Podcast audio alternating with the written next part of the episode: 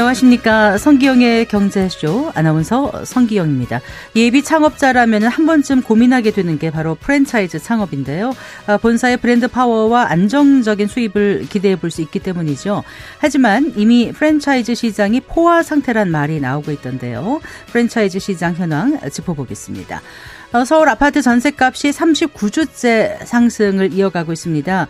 어, 최근 부동산 시장 한파로 매매 수요가 전세로 옮겨가는 데다가 봄 이사철까지 겹쳐서 전세가가 내려올 줄 모르는 건데요. 이 현상이 언제까지 이어질지 살펴봅니다. 이 시간 유튜브로도 함께하겠습니다.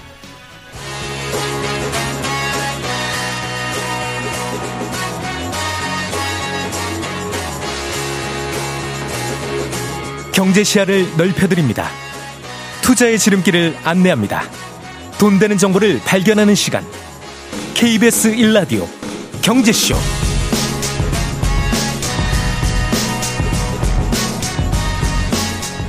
자, 오늘의 주요 경제 뉴스부터 정리해 드리겠습니다. 경제 뉴스 브리핑 한국경제신문 최형창 기자와 함께 합니다. 어서 나오십시오. 네, 안녕하세요. 안녕하세요.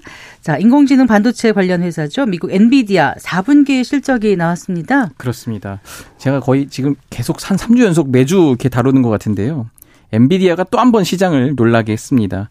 아, 지난해 4분기, 여기서의 4분기는 이제 지난해 11월부터 올해 1월까지인데요.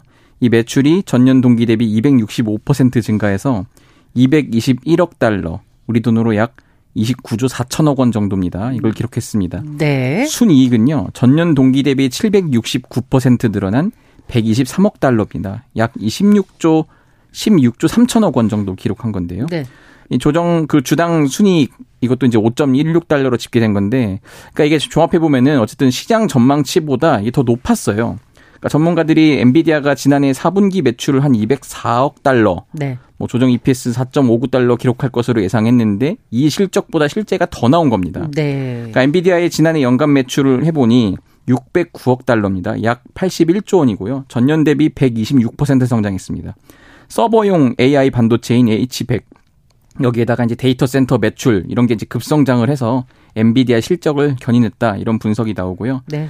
참고로 지난해 4분기 데이터 센터 매출이 184억 달러, 약 24조 5천억 원 정도 됩니다. 어, 직전 분기보다도 27% 전년 동기 대비보다 409% 증가했습니다. 네. 실적 발표 후에 이어진 컨퍼런스 콜에서 엔비디아의 CEO죠. 그 젠슨 황의 메시지가 나온 게 있죠. 그렇습니다. 젠슨 황 CEO가 이렇게 얘기했습니다. tipping point가 왔다. 한마디로 이제 전환점이 왔다는 얘기인 건데 인공지능 관련 제품 수요가 이제 봇물이 터졌다 이런 자신감을 드러낸 건데요. 네. 이 가속 컴퓨팅과 생성형 AI가 전환점에 도달했다면서 기업, 산업, 국가에 걸쳐 전 세계적으로 수요가 급증하고 있다 이렇게 밝혔습니다. 아 그러면서 이 자사의 데이터 센터 플랫폼이 이 대규모 클라우드 서비스 업체, 뭐 GPU 전문 업체 이런 뭐 기업용 소프트웨어 업체, 개인용 인터넷 회사 뭐 이런 게 다 이르기까지 네. 수요가 굉장히 다양해지고 있다고 말을 했거든요. 자동차, 금융 서비스, 의료 부문 뭐 이런 각종 상관없이 수십억 달러 규모에 이제 이를 것으로 분석이 되고 있습니다. 음, 네. 어, 이번 실적 발표가 엔비디아 주가에도 영향을 줬죠.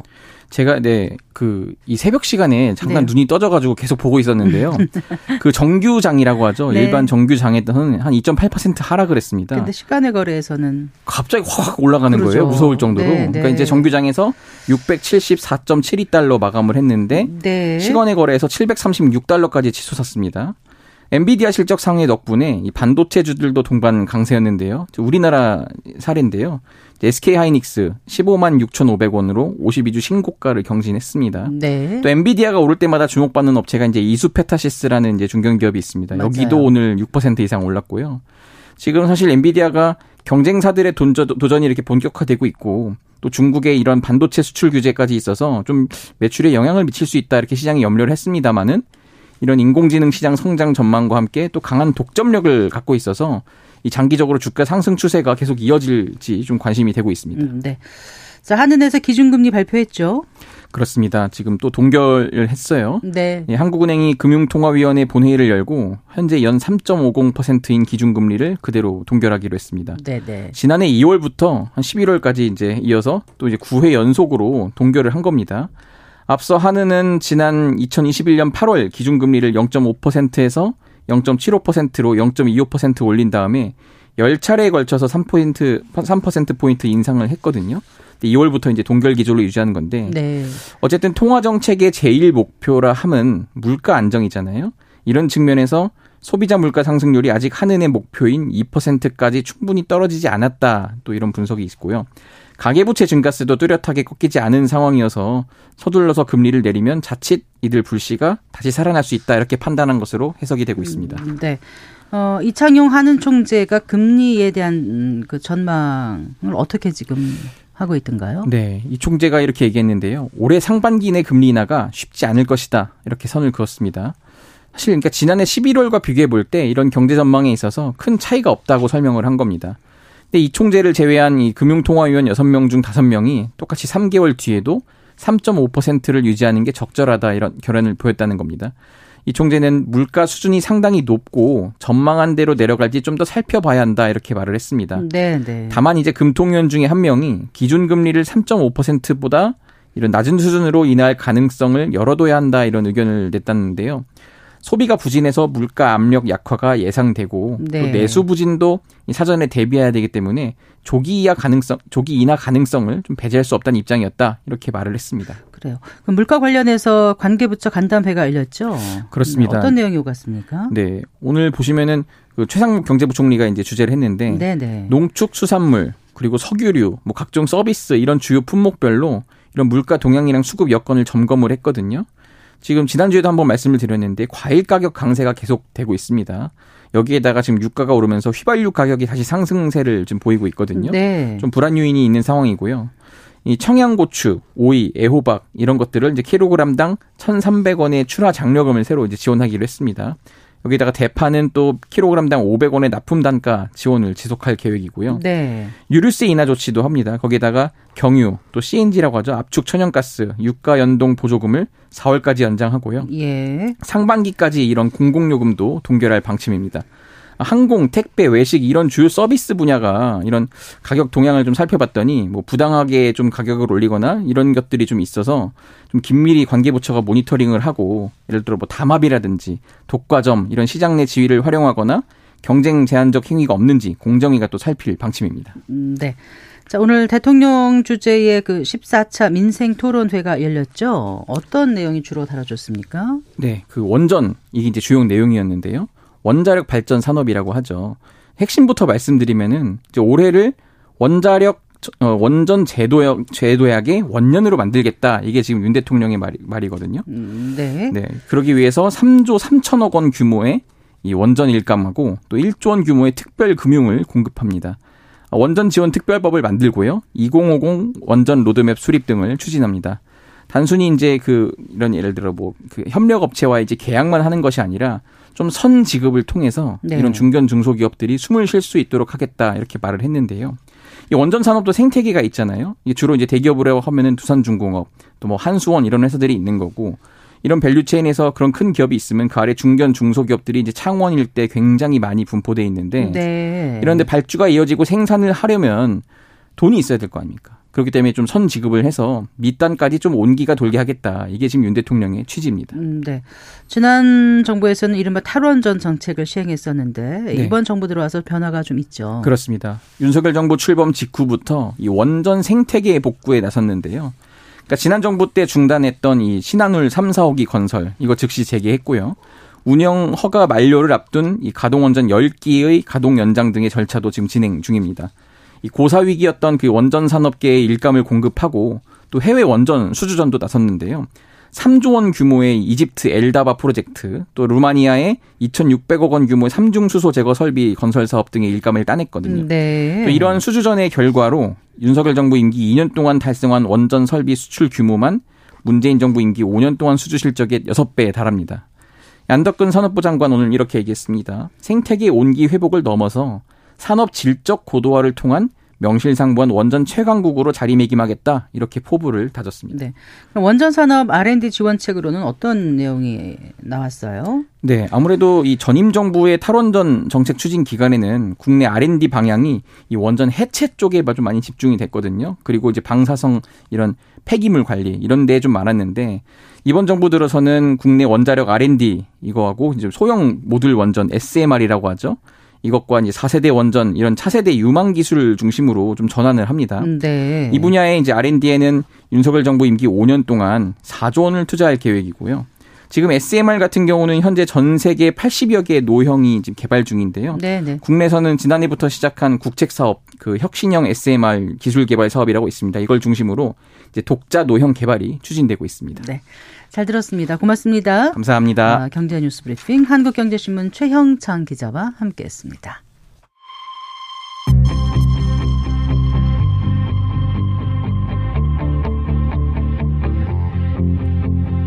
경제 전문가의 원포인트 레슨. 꼭 알아야 할 정보와 이슈를 알기 쉽게 풀어드립니다. 대한민국 경제 고수와 함께 투자의 맥을 짚는 KBS 일라디오 경제쇼. 진행의 성기영 아나운서입니다.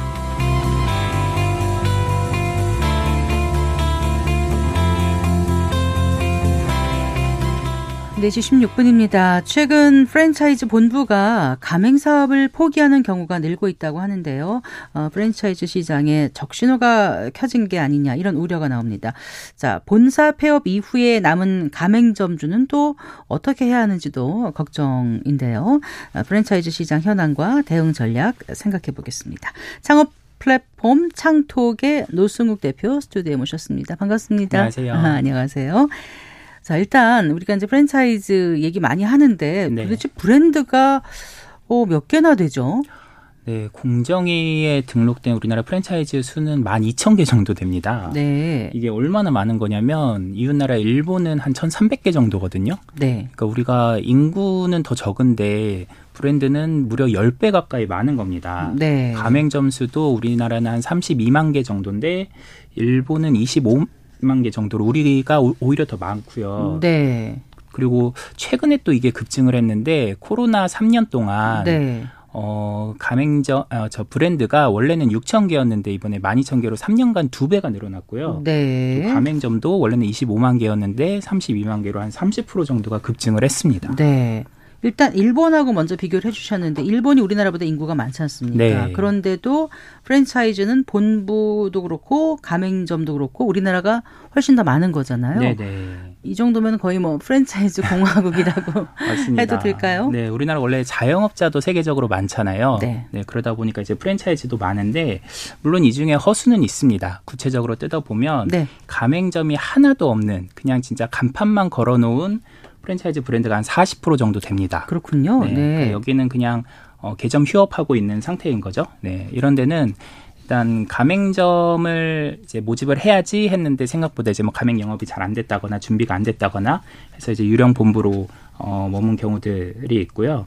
어, 그럼에도 우리나라가 엄청 많은 거죠. 그 미국과 비교해도 어, 미국이 우리나라보다 인구가 한 다섯 배 이상 많을 텐데 어, 가맹 점 수는 우리보다 한 두 배 정도밖에 더 많지 않거든요. 음, 네네. 브랜드도 그 정도고 하니까 미국, 일본에 비해서 훨씬 많은 수치죠. 네. 프랜차이즈 종주국이라고 할 수 있는 미국보다도 음. 우리가 인구 대비는 훨씬 많은 셈이다. 이제 네. 이렇게 말씀하셨는데 왜 이렇게 많을까요? 그러면요? 어, 우리나라의 자영업자가 왜 이렇게 많을까 했을 때 이제 여러 이유가 나오는데 일단 뭐 연금 같은 좀 사회 안전망 고용 안전망 이런 게 부족해서 이제 퇴사하고 나서 뭐 이제 다시 일을 해야 되는 상황이다 보니까 자영업으로 내몰리는 경우가 있다는 분석도 있고요. 네, 네. 또 자영업의 진입 장벽이 좀 낮은데요.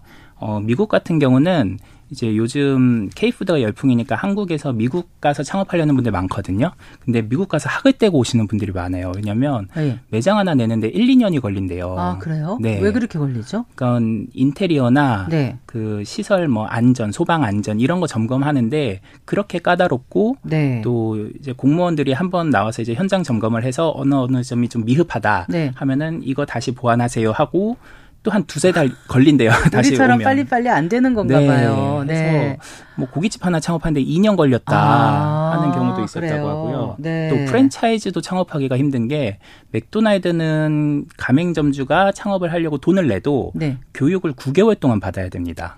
9개월이요. 네. 그러니까 어 정말 점주를 전문성 있게 양성을 하고 나서 문을 열게 아, 해주는 거죠. 그렇군요. 네. 근데 우리나라는 프랜차이즈 교육 기간 1, 2주밖에 안 되고요. 네. 네. 이것도 원래 4주였는데 4주를 못 버티고 중간에 막 나가는 경우가 있다 그래서 갈수록 줄어들고 있어요. 네. 그리고 또 창업 비용도 어 미국은 한 3억 이상은 있어야지 프랜차이즈 창업할 수 있는데 우리나라는 평균 창업 비용이 8,600만 원이거든요. 네, 네. 그러니까 창업의 문턱이 진입 장벽이 훨씬 낮은 거죠. 음, 그러다 보니까 프랜차이즈 시장에 많이 뛰어든다. 네. 어, 이런 말씀이신데 그런데 제가 조금 전에 들었을 때그 음. 코로나 이전과 이후를 비교해서 브랜드가 두 배 더 늘었고 가맹점은 30%인가 급증했다고 네. 말씀하셨잖아요. 네네. 근데 코로나 때문에 다들 좀 힘들 텐데 어떻게 이렇게 프랜차이즈가 급증했을까 이렇게 음. 네. 생각하는 분들 많으실 것 같거든요. 네. 코로나 때 자영업 어렵지 않았습니까? 폐업. 속출하고 막 그랬던 것 같은데요. 네. 근데 이제 어 자영업이 어려운데 네. 그 안에서 이제 프랜차이즈가 있고 독립 창업하는 경우가 있잖아요. 네네. 근데 코로나 때 상대적으로 프랜차이즈 가맹점들이 좀 잘 버텼습니다.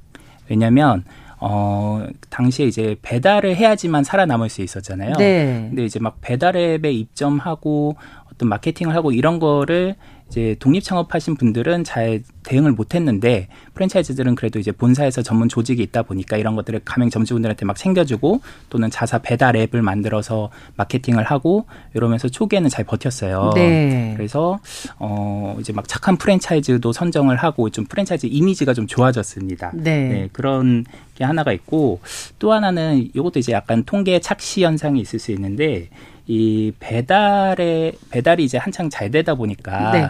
너도 나도 어 배달을 샵인샵으로 하는 경우가 늘어났어요. 아. 샵인샵이 뭐냐면 우리 가게는 원래 치킨집이었는데 네. 이 안에서 피자 브랜드를 배달로만 판매하는 네. 이제 그 브랜드를 추가하는 거예요. 네, 네. 매장 안에 매장이라 그래서 한 개에 그럼 사업자가 여러 개가 그쵸. 생기면서 네, 근데 브랜드를 막 다섯 개, 열 개 하시는 분도 있었거든요. 아, 그래요? 막 심지어 막 PC방에서 냉면 배달로 팔고 뭐 이런 경우도 있었으니까. 네, 네. 근데 요거는 실제 가맹점이 늘어난 건 아니고 음. 그냥 이제 통계상으로만 늘어난 거라 네. 이게 이제 배달이 요즘 좀 주춤하잖아요. 네, 네. 그래서 이 올해나 작년 통계가 나오면 좀 확 줄어들지 않을까. 음, 다시 냉면 안 팔고 PC방만 그쵸, 하는. 그런 것도 생긴다 이런 말씀이실 맞습니다. 텐데요. 그러면 그 코로나 때 정말 어떻게 보면 좀 많이 생겨났던 그런 프랜차이즈들이 조금씩 그 좀 정리가 되고 있다는 거예요. 인기가 좀 줄어들고 있다는 건가요? 네, 그러니까 프랜차이즈가 아마 통계로 보면은 2020년, 21년이 아마 피크지 않았을까? 이제 앞으로는 이제 좀 줄어드는 추세인데요. 어, 그 이제 경기가 어려워진 탓도 있고 네. 또이 정부 정책 변화로 인한 또 착시 현상이 있는데요. 네. 이 공정위에서 이제 우리나라 프랜차이즈가 좀 너무 무분별하게 난립을 한다 싶으니까 이 아무나 프랜차이즈 사업을 할 수 없게 했어요. 네. 그래서 어 직영점을 하나를 적어도 1년 이상 운영해야지 어 그때부터 가맹 사업을 할 수 있도록 아. 네, 이거를 이제 one plus one 제도를 2021년 말에 도입을 했거든요. 2021년 11월 19일에 프랜차이즈 가맹거래 사업법 개정안이 네. 아, 네, 이제 시행에 들어간 네, 거잖아요. 그러니까 직영점 네. 한 개를 1년 이상 운영해야지만 음. 가맹 사업을 할 수 있다 해서 one plus one인데 네. 어, 이 제도가 시행되고 나서 오히려 브랜드가 막 난립을 한 게 이 컨설팅 업체들이 예. 이 가맹 사업을 이제 갑자기 막 하고 싶은 브랜드가 나올 수 있으니까 네. 미리 이제 막 브랜드를 등록을 해놓는 거예요. 아. 막 한식, 일식, 양식 이렇게 네, 네. 한 번에 막 100개까지 등록을 한 경우도 있었어요. 네. 네, 근데 자기네가 직접 사업을 하는 것도 아닌데 아. 일단 브랜드를 등록해놓고 이제 가맹 사업 하려는 브랜드가 이제 찾아오면 그거를 그냥 어, 돈 받고 이제 팔려고 아. 네.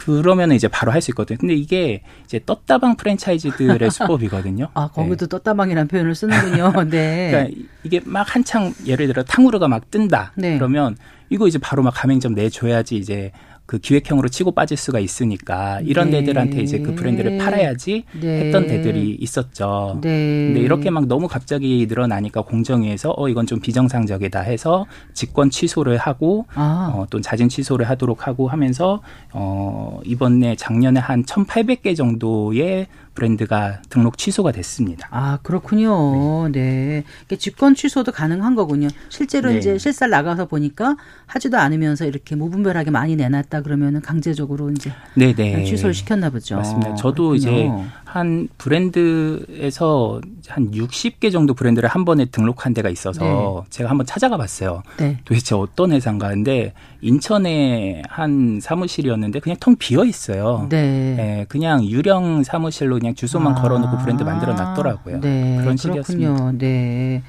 근데 그 애초에 등록할 때 이름이 하나라도 같으면 안 되잖아. 다 달라야 되잖아요. 그렇죠, 네네. 와, 그 이름 짓는 것도 보통 일이 아닐 텐데. 네. 네. 그리고 업태도 다 다를 거고요. 네. 그렇죠. 그다음에 만약에 음식업이라 하더라도 한식, 양식 뭐 음. 뭐 이렇게 여러 가지가 있지 않습니까? 네네. 근데 이제 막 아. 별의 별 프랜차이즈 이름이 다 생겨났는데, 네. 네, 뭐 이제 인수하고서 또 사업자 명은 바꾸면 되니까 네. 그냥 뭐 간단하게 뭐 이렇게 이상하게 지은 데들이 좀 많았습니다. 음, 네.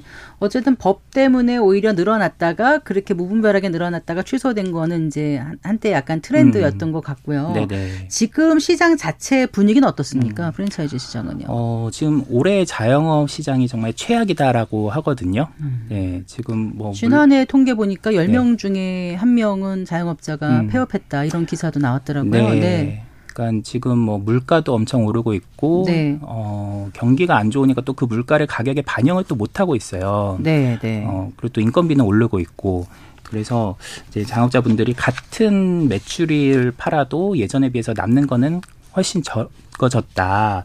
이럴 정도라서 뭐 프랜차이즈도 마찬가지로 어렵습니다. 네. 네 프랜차이즈 본사들이 좀 얄미운 게 어, 직영점을 자기네도 잘 운영을 안 해요. 그러니까 자기네도 직영점을 운영하면 적자니까. 네. 그래서 한 2018년부터는 통계를 보면 프랜차이즈 직영점은 계속 감소를 하기 시작했습니다. 네. 네. 그러니까 자기네 또 장사 못하면서 가맹점들은 이제 막 내주는 식인 거죠. 어, 그러면은 가맹점주, 그러니까 이제 내가 창업을 하겠다 해서 프랜차이즈 음. 본사를 찾아가서 이제 브랜드 값을 내고 네. 가맹비를 네. 내고 하는 사람들은 본사가 운영을 안 한데도 그냥 음. 하나요? 가입을 어, 하나요? 그러니까 이제 직영점을 하나는 해야겠죠. 네, 네. 원 플러스 원 제도 때문에. 예, 예. 근데 이제 예전에 뭐한 10개, 5개 이렇게 운영하던 데들이 아. 이제 점점 줄이고 있는 거죠. 네. 근데 그렇군요. 이제 직영점은 사실 안테나샵 역할을 해야 되거든요. 네. 상권별로 이제 출점을 해서 어 신메뉴도 이제 테스트 해보고 그래서 거기서 이제 테스트한 결과를 바탕으로 가맹점에 이제 내줘야 되는 건데 그렇죠. 그런 작업들을 이제 안 하기 시작한 거죠. 네. 네. 그러니 실장 시장에서 얼마나 이게 받아들여질지 매출이 얼마나 음. 있을지 인기가 있을지 이런 거를 그 안테나숍에서 좀 확인하고 음. 그걸 보고 가맹점주들이 좀 안심하고 영업을 그렇죠. 할수 있고 안정적인 수입을 올려야 되는데 그 역할을 못 하면서 네. 얄밉게 가맹점만 막 모집하고 그렇게 하는 그렇죠. 거군요. 점주들이 이제 실험 대상이 되고 있는 거죠. 네. 그러다 보니까 이제 프랜차이즈 탈출 러쉬를 이룬다 이런 음. 기사들도 눈에 띄더라고요. 네. 네. 주로 어느 업종에서 지금 이제 그 영업을 포기합니까? 어, 저희가 그 다점포율이라고 제가 이제 매경 이코노미 기자 시절에 네. 만든 그 지표가 있어요.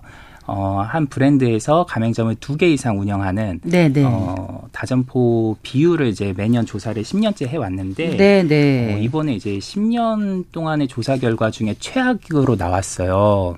그러니까 100개 브랜드 중에 다점포율이 작년 대비 늘어난 데가 10% 정도밖에 안 됐고요. 나머지는 다 정체되거나 감소를 했는데 그 중에서 이제 자세히 보면 뭐 치킨, 피자, 편의점, 어 패스트푸드 네. 이런 쪽에 어 다점포율이 대체로 감소를 했습니다. 음, 네. 그러니까 어, 이게 이제 요새는 냉동식품, 밀키트 이런 것도 워낙 quality 있게 잘 나오고 네. 또 이제 외식업도 이제 편의점하고 또 경쟁을 하는 시대거든요. 네. 네, 이러면서 어, 전반적으로 좀 어, 경, 그 다점포율이 감소를 했고 어, 그러니까 다점포 점주들이 점포 정리를 한다는 건 네. 어, 큰 손들이잖아요. 자영업에서. 예, 이런 선수들이도 쉽지 않은 시장이 됐다. 음. 그래서 그 비슷한 업종에서도 또 이제 폐업이 지금 계속 증가하고 있는 추세입니다. 그러니까 프랜차이즈 가맹점을 여러 개 운영하는 그 다점포 점주들이 네. 줄어들고 있다 이 말씀이신 음, 거예요? 맞습니다. 어, 그러니까 아까는 브랜드 자체가 직권 취소되거나 자진 취소해서 브랜드도 많이 없어지는 거고 네네. 네. 거기에 더불어서 가맹점에 가입했던 사람들도 네. 이제 좀 가맹 그만하고 네. 개수를 줄인다 이런 말씀이시잖아요.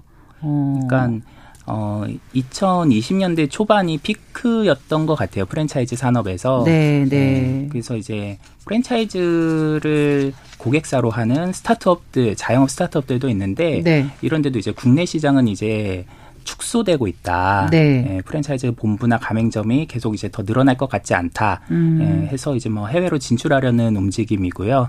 어, 그러니까 이제 자영업 자체가 지금 어려워지고 있으니까 프랜차이즈 산업도 같이 어려워지고 있는 것 같습니다. 음, 네.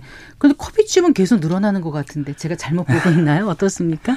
어, 네. 카페는 네. 워낙 이제 진입 장벽 문턱도 낮고 또 이제 어, 선호를 하니까 그런데 폐업률이 또 가장 높은 업종입니다. 음. 근데 이제 다산다사인 거죠. 계속 또 많이 생겨나고 또 계속 또 많이 줄어들고. 네, 네. 그래요. 그런데 프랜차이즈가 아닌 일반 외식업소는 오히려 증가했다는 거는 뭐예요? 어, 일반 외식업이 증가를 한 이런 것도 사실 이 자영업이 정말 이제 통계가 왜곡되기가 쉬운 시장이거든요. 네. 어, 왜냐면 이 통계가 바로 바로 나오지 않습니다. 사실 주식, 주가나 뭐 부동산 이런 거는 막 실시간으로 또는 일주일 만에 이렇게 막 은행에서 통계가 나오고 공신력이 있는데 네, 네. 어, 자영업은 뭐 음식업도 이제 음식 숙박업으로 이렇게 엮이기도 하고 해서 어느 통계를 보느냐에 따라 좀 달라지는데 아, 네. 이런 얘기도 하더라고요. 이 코로나 때 보조금을 많이 받은 분들이 어, 폐업을 하면은 그거를 상환을 해야 되거든요. 네, 네. 대출을 받았거나 하면 아, 그러니까 폐업을 억지로 어, 늦추려고 네. 그 근데 이제 매장에서 월세는 내기 어려우니까 네. 그냥 자기 자가 주택으로 주소를 옮겨서 온라인업으로 이렇게 뭐 바꾼다든지 네. 뭐 이렇게 사업 약간 좀비 점포식으로 좀 버티고 있는 그런 음. 경우도 있다. 자, 어쨌거나 지금 말씀 들어보면은 프랜차이즈 시장 분위기가 좋지 않은 네네. 거예요. 그래서 이제 본부가 폐업을 하게 될 경우에 음. 그러면은 가맹점주는 어떻게 해야 되는 거죠? 어, 우리나라 프랜차이즈 영속 기간이 평균 6년 정도 되거든요. 그래서 네. 충분히 이런 일들이 있을 수 있습니다. 어, 실제로 그 눈꽃 빙수가 한창 유행할 때 네, 네. 그 2, 3위 브랜드들이 이제 막 난립을 했었는데 사실 1등 브랜드 빼고는 다 정리가 됐잖아요. 음, 그래서 그때 한 네. 2등 하던 업체가 가맹점이 한 60개 정도 됐는데 폐업을 했어요, 본사가. 네. 그래서 어 이제 그 대표가 이제 정리하는 작업을 봤더니 일단 기존 가맹점들한테 더 이상 어 어떤 신메뉴를 개발하거나 또는 이제 그 물류를 납품하거나 이런 본사로서의 기능을 할 수 없게 됐으니까 네. 이제 경쟁 브랜드였던 1등 브랜드한테 네. 이제 점주들한테 좀 여기도 좀 납품해 주세요. 이렇게 계약을 넘기더라고요. 아, 그래요. 네네. 그런 것도 있군요. 근데 그 정도면 이제 양심적인 아, 본사입니다. 그럼 그렇지 않은 경우는 어떻게 네, 해야 되죠? 그냥 대책 없이 폐업하고 뭐문 아. 닫는 경우도 있죠. 아, 네. 그렇군요.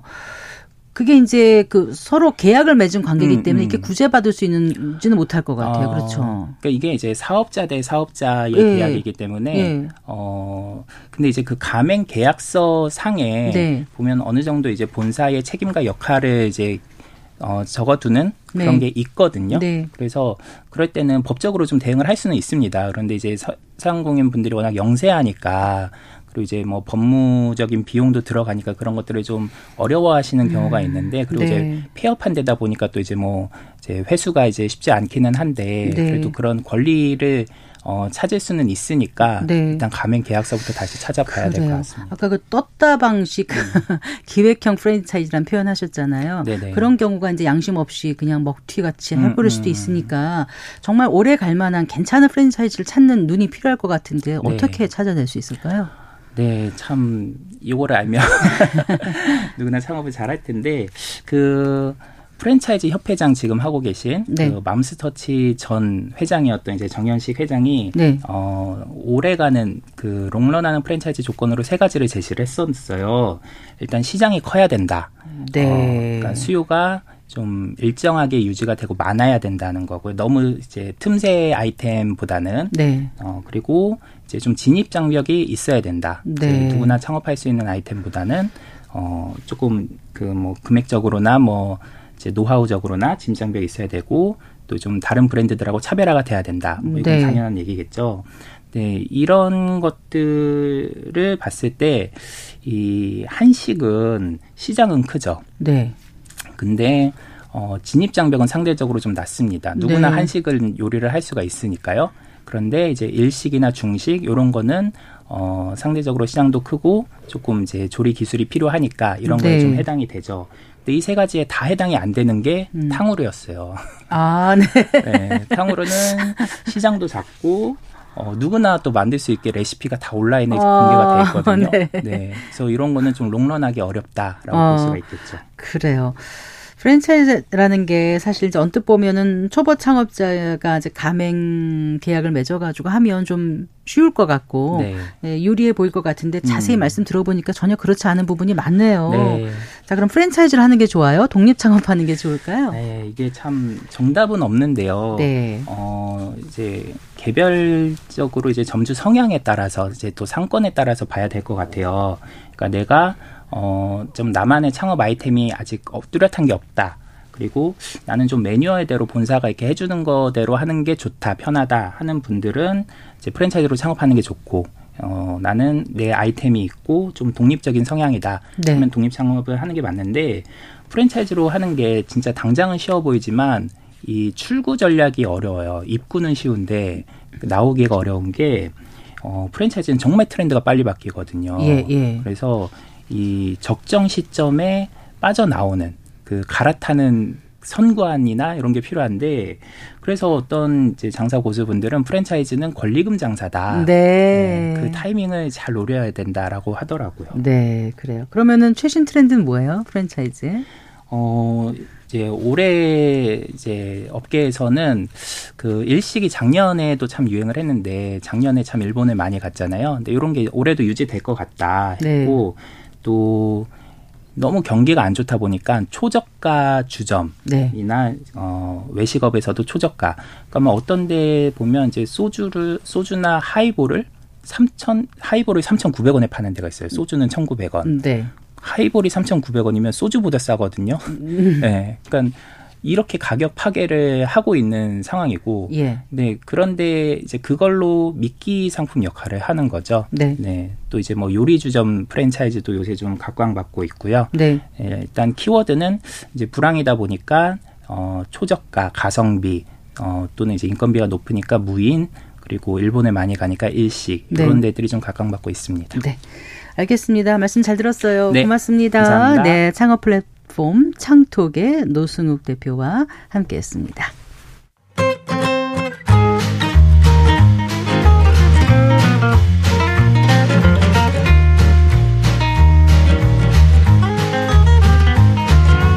경제 맛집 투자 핫플. 지금은 돈 벌기 딱 좋은 시간. KBS 일라디오 경제쇼. 음,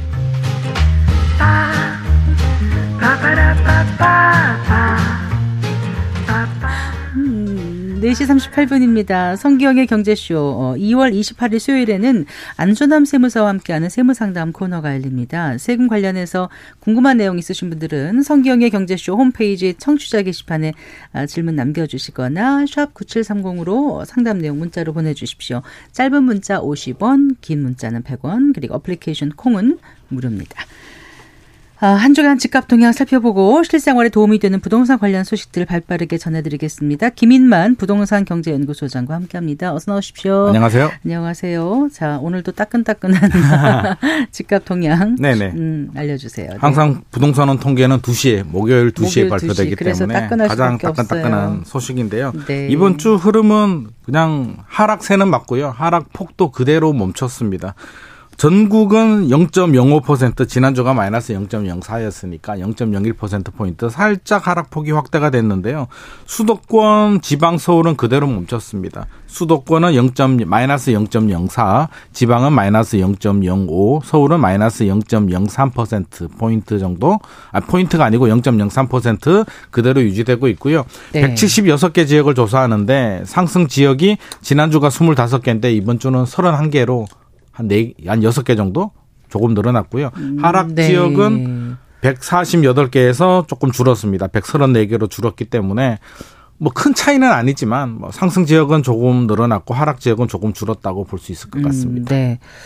지금 이제 시장의 관심사는 이 전세값이에요. 네네. 그 계속 오르니까 처음에는 뭐 그러겠지 하다가 어, 그렇죠. 계속 오르니까 네. 이거 오- 얼마나 오르는 거야? 아, 아니 역전세 얘기는 도대체 언제였어? 이런 생각이 아, 들 맞습니다. 정도예요. 네네. 예.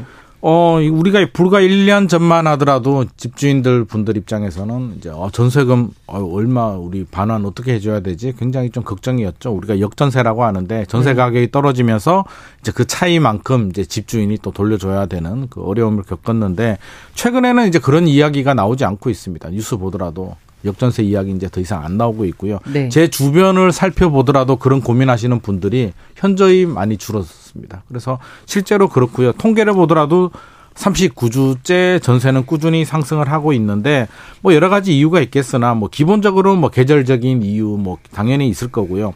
월세로 갔던 임대 수요가 이제 전세로 좀 많이 유입이 됐습니다. 대출 금리가 좀 내려왔기 때문에 네. 기준 금리는 그대로인데요. 오늘 또 이제 동결이 됐는데 대출 금리는 1년 전하고 비교해 보면 실질적으로 조금 내려왔기 때문에 네. 월세보다는 계산기를 두들겨 보니까 전세도 괜찮네 라고 해서 전세로 좀 유입이 되고 있고요. 빌라 오피스텔 시장은 또 여전히 불안하니까 아파트로 유입되는 분들이 있고 네. 입주 물량은 또 부족하니까요. 입주 물량은 부족하고 수요는 늘어나니까 아무래도 전세가 지금 강세가 되고 있는 상황입니다. 음, 네. 자, 그러면 전세가 상승은 어느 정도 그, 그, 오래 갈까요? 저는 생각보다 좀 오래 가리라고 생각을 하고 있고요. 우리가 그렇게 좀 준비를 하고 있어야 될 것 같습니다. 일단 올해만 보더라도 이제 신생아 대출이 시행이 됐잖아요. 네. 신생아 대출이 1월 29일부터 이제 시행이 되고 있는데 신생아 대출 내용을 보면 집 살 때만 대출 받는 건 아니고요. 전세 대출도 저리 대출 해주기 때문에 적어도 올해는 신생아 대출 영향으로 전세 시장이 조금 더 강세를 보일 것 같고 제가 왜 장기적으로 좀 봐야 되냐면 네. 앞서서 제가 입주 물량 말씀드렸는데요. 입주 물량이 지금 인허가 물량, 착공 물량이 계속 줄어들고 있기 때문에 결국 5년 정도는 더 입주 물량 부족이 더 지속이 될 가능성이 있는데 과거 흐름을 한번 봤거든요. 과거는 어땠을까? 저는 아직도 기억이 나는 게 2010년, 11년, 12년부터 이제 서울이 주택 시장이 안 좋아졌는데 2016년까지요. 그때 방송만 나가면 주제가 전세난 이 전세난이 맞아요. 언제까지 갈 것인가가 이제 굉장히 나올 때마다 단골 메뉴였는데 그때 흐름을 보면 한번 살펴봤는데요. 네. 어 2011년이 서울 아파트 전세 가율이 한 50%대 정도에 머물러 있었다가 네. 2012년도에 60%를 넘었고요. 네. 2016년도까지 71%까지 올라갔습니다. 아, 그랬군요. 예, 그때 매매 시장은 주춤하다 보니 매매 수요가 전세로 유입이 되고 전세 네. 공 입주 물량이 줄어드니까 전세가 강세가 됐는데 2016년에 71% 찍고 점점 점점 내려와서 최근에 2023년 작년에 53.7%까지 내려왔습니다. 네.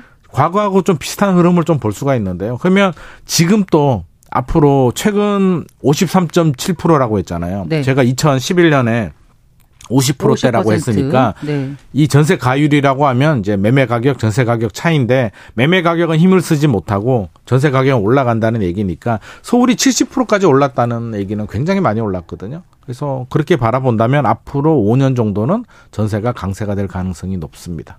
거꾸로 그럼 5년 동안 집값은 안 오른다는 전제로 말씀하신 건가요? 안 오를 수도 있고요. 지역마다 편차는 있을 수는 있겠죠. 네. 뭐 오르는 지역들도 있고 안 오르는 지역들도 있는데 네. 과거 사례를 보면 과거는 그랬고요. 지금은 5년이 될지 3년이 될지는 지켜봐야 되겠으나 입주 물량 부족을 좀 고려한다면 5년까지도 우리가 좀 생각을 해야 될 것 같습니다. 음, 네, 그래요. 계속 이렇게 전세가가 오른다고 생각하면 좀 마음이 좀 불안하신 분들이 좀 생겨나실 것 같아요. 불안하죠. 네. 불안해서 제가 뭐한 가지 팁을 드리자면 그래도 입주 물량이 좀 나오는 곳들은 네. 좀 눈여겨 좀 볼 필요는 있을 것 같습니다. 음, 네. 자, 저희가 이제 방송 이미 뉴스로도 전해드렸습니다만은 실거주 의무 폐지를 두고 이제 1년 넘게 줄다리기를 하다가 결국 3년 유예하는 거로 네네. 네, 이제 결정이 됐지 결정. 않습니까? 네. 그러니까 앞으로 그럼 3년 후에 그러니까 3년 안까지는 입주를 해야 되는 건 된다는 거죠. 그렇죠. 3년 안에 입주 됩니다. 예정일 그러니까 입주 개시한 날부터 3년인가요? 입주 가능한 날부터 가능한 그 날. 내용을 제가 정확히 짚어드리면은요. 예, 예. 실거주 의무는 2021년부터 시행이 됐습니다. 네. 분양가 상한제 아파트 이제 규제인데 입주 가능일로부터 음. 90일까지 90일 이내 네. 입주를 해야 됩니다. 실거주를 2년에서 5년을 해야 되는데요. 네. 지금까지 법 이번에 소위 통과가 안 되었다면 네. 90일입니다. 네. 입주 가능일. 그러니까 통지가 오겠죠. 입주해라고 하면 90일 이내까지 입주를 마무리를 해야 됩니다. 그주 요건에 해당이 되면 마음이 굉장히 급한데요. 위반하면 1년 이하 징역에 1천만 원 이하 벌금에 들어갑니다. 그래서 네. 작년 12월에 예를 들어서 대상이 된 주택들 같으면 벌써 며칠이 지났잖아요. 마음이 굉장히 그러네요. 초조한데 네. 이게 이제 3년 유예가 됐으니까 3년의 시간을 벌었던 거고요. 네. 그러면 당장 여력이 안 되는 분들은 전세 주고 전세금 가지고 잔금 치고 기간이 3년 이내니까 전세 2년 마감될 때 마무리될 때 되면 그때는 내가 입주를 해야 됩니다. 음, 네. 어, 어쨌거나 입주하기 좀 어려웠던 분들은 아주 한숨 돌리는 네네. 그런 상황이 됐는데 일단 뭐 거주하지 않고 전세금 받아서 잔금 치를 수도 있고 그런 네네, 상황이 맞습니다. 돼서 그럼 이게 그 전세 시장 안정에 오히려 도움되는 건가요? 어떤가요? 어, 의견이 좀 분분한데요. 어, 예. 저는 총량은 우리가 이제 좀 도움이 된다라는 의견이 좀 많긴 합니다. 네. 왜냐하면 입주하는 단지에 어, 예를 들어서 저라고 생각해 보면 네. 어, 내가 입주를 해야 되는데 네. 전세를 줘도 되니까 네. 전세 물량이 좀 늘어날 수는 있겠죠. 늘어날 수는 있는데 총량을 보면 제가 입주를 하려면 제가 살고 있는 집을 이 전세를 주거나 팔거나, 팔거나 전세를 주거나 해야 네, 되잖아요. 네. 그래서 총량은 변화가 없는데 입주하는 새 아파트 단지에는 전세 매물이 조금 늘어날 가능성은 있습니다. 그래서 네. 그 부분은 우리가 좀 알고는 있어야 될 것 같고요. 또 하나 우리가 좀 부작용이라고 한다면 3년이라고 했잖아요. 네. 우리가 계약갱신 청구를 하게 되면 2 2년 플러스 있다가, 2. 네, 2 4년 플러스 2를 해야 되는데 네. 세입자 입장에서는 2 플러스 2가 안 되는 거죠. 집주인이 입주를 해야 되기 때문에 갱신 거절을 당연히 하겠죠. 그 계약 갱신을 받아들여야 되나 의무 없는 거 아니에요? 2 플러스 2인데 2 플러스 예를 들어 2인데 2년 있다가 네네. 원래 집주인이 사정이 있어서 우린 들어와서 실거주 하겠다 그러면 비켜줘야 되지만 비켜줘야 되죠. 안 들어오면은 남, 나머지 2년을 플러스 2니까 보장을 받는 건데 보장을 받는 거죠. 이제 아무리 특이하게 2 플러스 1, 난 3년 후에 들어오겠다 썼어도 어 그거 안 되는 거 아닌가요? 어, 그거는 거절이 사유잖아요. 네. 세입자가 계약갱신 청구를 했을 때 네. 집주인이 거절할 수 있는 사유가 여러 가지가 있는데 네. 일반적으로 뭐 월세를 안 내거나 뭐 이런 사유들 빼고 네. 우리가 할 수 있는 게 집주인이 내가 거주하게 되면 네. 거절을 할 수가 있다는 거죠. 그거는 2년 지나고 네네. 또 다른 2년을 갱신하기 그렇죠. 직전에 갱신할 가서 때. 하는 거죠. 그렇죠. 이건 2 플러스면 3년이면 이미 이제 계약 갱신을 썼는데 어떻게 되냐는 거죠. 아니 계약 갱신 섰는 게 아니라 이제 어. 첫 집에 이제 계약을 하게 됩니다. 예. 세입자가 계약을 하고 2년이 지나서 예. 계약 갱신 청구를 할 수 있잖아요. 네. 할수 있는데 3년 이내에 입주해야 되니까 집 주인이 거의 100% 거절할 가능성이 높다는 거죠. 그 말씀을 제가 드리는 거죠. 저는 사실 조금 이해가 안 되는 아, 게 그래요? 네. 네. 임대차 보호법 2 플러스 1이 계약갱신 청구권이 있고 네네. 2년에 주인이 2년 2년 살고 그때 안 들어오면 네. 또 다른 2년을 원래 그 임차인한테 보장을 해줘야 되는데 네네. 이거는 지금 3년이기 때문에 나는 들어와야 된다 이렇게 되면 3년 이내니까 3년 4년은 안 되니까요. 4년을 보장해 줄 수는 없는 거죠. 집주인 입장에서는. 그래서 네. 특약사항에 그런 내용은 좀 명시를 하는 게 좋을 것 같습니다. 집주인이 네. 실거주 의무 대상이 되는 집주인인지 아닌지는 네. 특약사항에 좀 적어둔다면 나중에 처음에는 의사가 없었다가 거주한다라고 하면 세입자 입장에서는 무슨 소리야 왜 말이 달라져 네. 너가 거짓말 하는 거야 이건 나중에 할 소송으로도 갈 수. 있는 문제 아닌가 소송을 할 싶어서요. 수가 될 수 있습니다. 그래서 제가 특약사항에 반드시 좀 명시를 하는 게 좋겠다는 말씀을 드립니다. 근데 제가 궁금한 거는요. 네. 특약이라는 건 항상 큰 법이 있잖아요. 임대차 보호법에 네. 특약을 써놔도 보호받지 못한다고 들어서 보호받지 못하는데 최근에 대부분 판례가 하나 나왔는데요. 네네. 이제 대부분 판례가 뭐냐면 집주인이 거절할 수가 있는데 거절할 수 있는 진정성. 네. 너가 진짜 거짓말하는 거야? 아. 거주하지 않으면서 거주한다라고 세입자한테 아. 세입자를 쫓아내는 거 아니야? 라는 의심을 충분히 할 수 있는데 이번 대법원 판례가 집주인이 충분히 소명할 수 있는 근거 자료를 내라는 겁니다. 네. 그러니까 그냥 말로 나 내가 입주할 테니까 나가라고 하는 건 안 된다는 거죠. 네. 근데 실거주 의무가 있다 그러면 집주인 입장에서는 야 나는 어쩔 수 없이 거주 안 하려고 했는데 거주해야 돼. 실거주 의무가 있잖아. 3년밖에는 아. 유예가 안 돼라고 네. 할수 있기 때문에 특약상에 미리 좀 명시를 하는 이게 좋을 것 부분은 같습니다. 정부에서도 좀 뭔가 좀 약간 방향을 좀 제시를 해줘야 될 것. 같아요. 이거는 부작용이기 때문에 네, 갈등의 소지가 분명히 있어 보여서 그렇죠. 제가 임차인의 입장에서 자꾸 여쭤보는 거거든요. 임차인 입장에서는 2 플러스 2를 방해하는 요소기 때문에 네, 네. 국회가 앞서서 이걸 방해 요소를 만들어 버렸기 때문에 네. 보완이 필요할 것 같습니다. 그래요. 자, 그럼 아까 말씀하셨잖아요. 어떤 단지들의 관심을 가지면 이 전세가 오르는 것에서 좀, 좀 피해갈 수 있을까요? 네, 아무래도 입주 물량이 많이 나오는 것들이 이제 네. 전세 매물도 나오기 때문에 좀 유리하긴 한데요. 일단 서울 예를 좀 들면 서울 입주 물량의 40%가 강동구에 다 몰려 있습니다. 올해 서울 입주 물량이 16,000세대 정도 네. 예, 되는데요. 예. 그 중에 강동구가 원래 DH 퍼스티어 아이파크 강남 빼면은 네. 거의 9,300세대 중에 4,000세대가 강동구에 다 아, 몰려 그래요? 있습니다. 네. 그러니까 반, 그 얘기는 반대로 해서 가면은요. 세입자 입장에서는 강동구에 올해 입주한 아파트들은 전세 가격이 약세가 될 수밖에 없습니다. 네. 그러면 그런 지역들은 우리가 좀 알고 들어간다면 좀 저렴하게 살 수는 있는데 계약갱신 청구라든지 여러 가지 사항을 좀 고려해서 나중에는 또 전세감이 올라갈 수가 있으니까 네. 미리 좀 고려를 해야 될 것 같습니다. 네, 지난주부터 아 지난해부터 계속 화제가 됐던 둔촌주공 재건축한 올림픽 네네. 파크 포레원 네네. 그런 경우는 만 세대가 넘나요? 12,000세대입니다. 아, 그런 데서 제법 그래도 전세 물량이 나올 수 있으니까. 올해 11월에 이제 입주 예정으로 지금 공사를 하고 있습니다. 그러면 우리가 일반적으로 이 정도 대단지라면 5개월, 6개월 전에 집주인들은 미리 나는 세입자 아, 구하겠다라고 네. 물량을 풀거든요. 네. 그러면 올 여름부터 이제 전세 물량이 나올 겁니다. 네. 그러면 그런 거 미리 좀 체크를 했다가 미리 들어가면 좀 저렴하게 전세 집을 마련할 수 있을 것 음, 같습니다. 네. 그리고 그 청년 주택 드림 청약 통장. 이게 이제 출시됐지 않습니까? 출시됐습니다. 이 조건이 좋은 거죠. 일단 금리가 굉장히 메리트가 있는데요. 4.5% 금리를 줍니다. 네. 현재는 2.8% 우리 대출 금리 청약 통장 2.8% 네. 여기에 1.7%를 우대 금리를 더 줘서 최대 네. 4.5%까지 이제 금리를 주는 그런 상품인데요. 일단 납입 한도도 현재는 50만 원인데 100만 원까지 좀 늘려주고요. 아무나 다 되진 않습니다. 만 19세에서 만 34세 청년이고 연소득 5천만 원 이하 청년이면은 아, 가입을 할 수가 그렇게. 있습니다. 이거는 네. 청년을 위한 청년 내 집 마련을 위한 통장이기 때문에 이런 혜택을 주는 거고요. 주택 드림 통장을 이제 가입을 해서 당첨이 되면 네. 또 2단계로 또 넘어가게 되죠. 네. 2단계는 대출. 그땐 또 대출을 해준다는 또 거죠. 좀 대출. 저리 대출로. 분양가의 네, 네. 80%까지 2.2% 저리 대출을 40년간 아. 해준다라는 패키지 상품입니다. 그러니까 당첨이 34세 전까지는 돼야 되네요.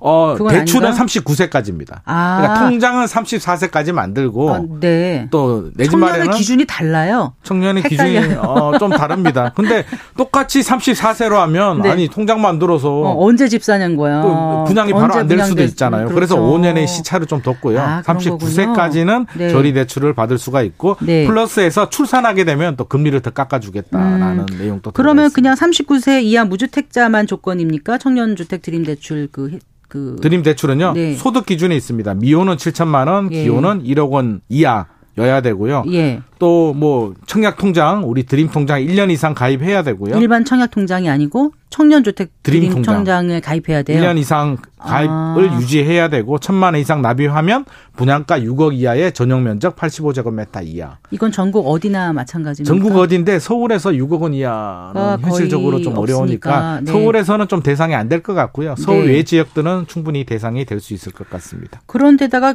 저기 결혼하고 출산하면 좀 더 금리를 깎아주는 거 있지 않습니까? 그렇죠. 그래서 네. 결혼하고 출산하게 되면 결혼하면 0.1% 포인트 깎아주고요. 출산하면 네. 0.5%. 음. 그리고 둘째, 셋째 놓으면 0.2%씩 깎아줘서 최저 1.5%까지 제로 네. 금리까지는 안 되고요. 예. 1.5%까지는 내릴 수가 있습니다. 네. 이 얘기를 여쭤볼까 말까 했는데 네. 또안 여쭤보기도 그런 게 네. 강남 한복판에 무순이 청약 일면 줍줍이 나온다. 네. 당첨만 되면 얼마를 벌 수 있다 이러는데 너무 자극적이긴 합니다만 네네. 또 방송 안 해드려서 난 청약 못했다 이러면 아, 어떡할까 그럴 수도 있죠. 싶어서 제가 우리- 우리는 여쭤봅니다. 우리는 정보 네. 전달은 해야 되니까요. 네, 네. 어, 근데 이거는 사실상 당첨 가능성이 뭐 거의 희박하다. 전국 1등 해야 됩니다. 예. 세 가구 모집하는데요. 네. 어, 우리 작년에 흑석자이라고 했는데 80만 명이 몰렸거든요.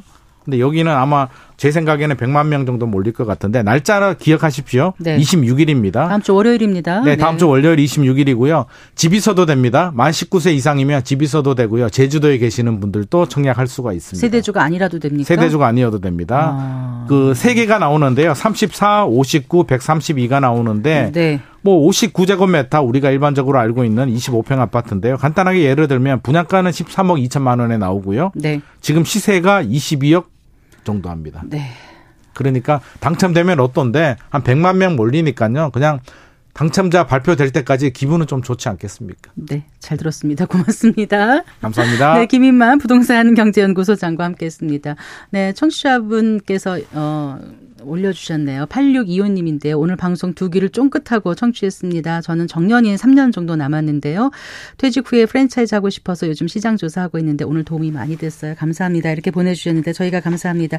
앞으로도 좋은 정보 발 빠르게 전해드리도록 노력하겠습니다. 계속해서 함께 해 주시기 바랍니다. 성기영의 경제쇼 오늘 순서 여기서 인사드릴게요. 저는 아나운서 성기영이었습니다. 고맙습니다.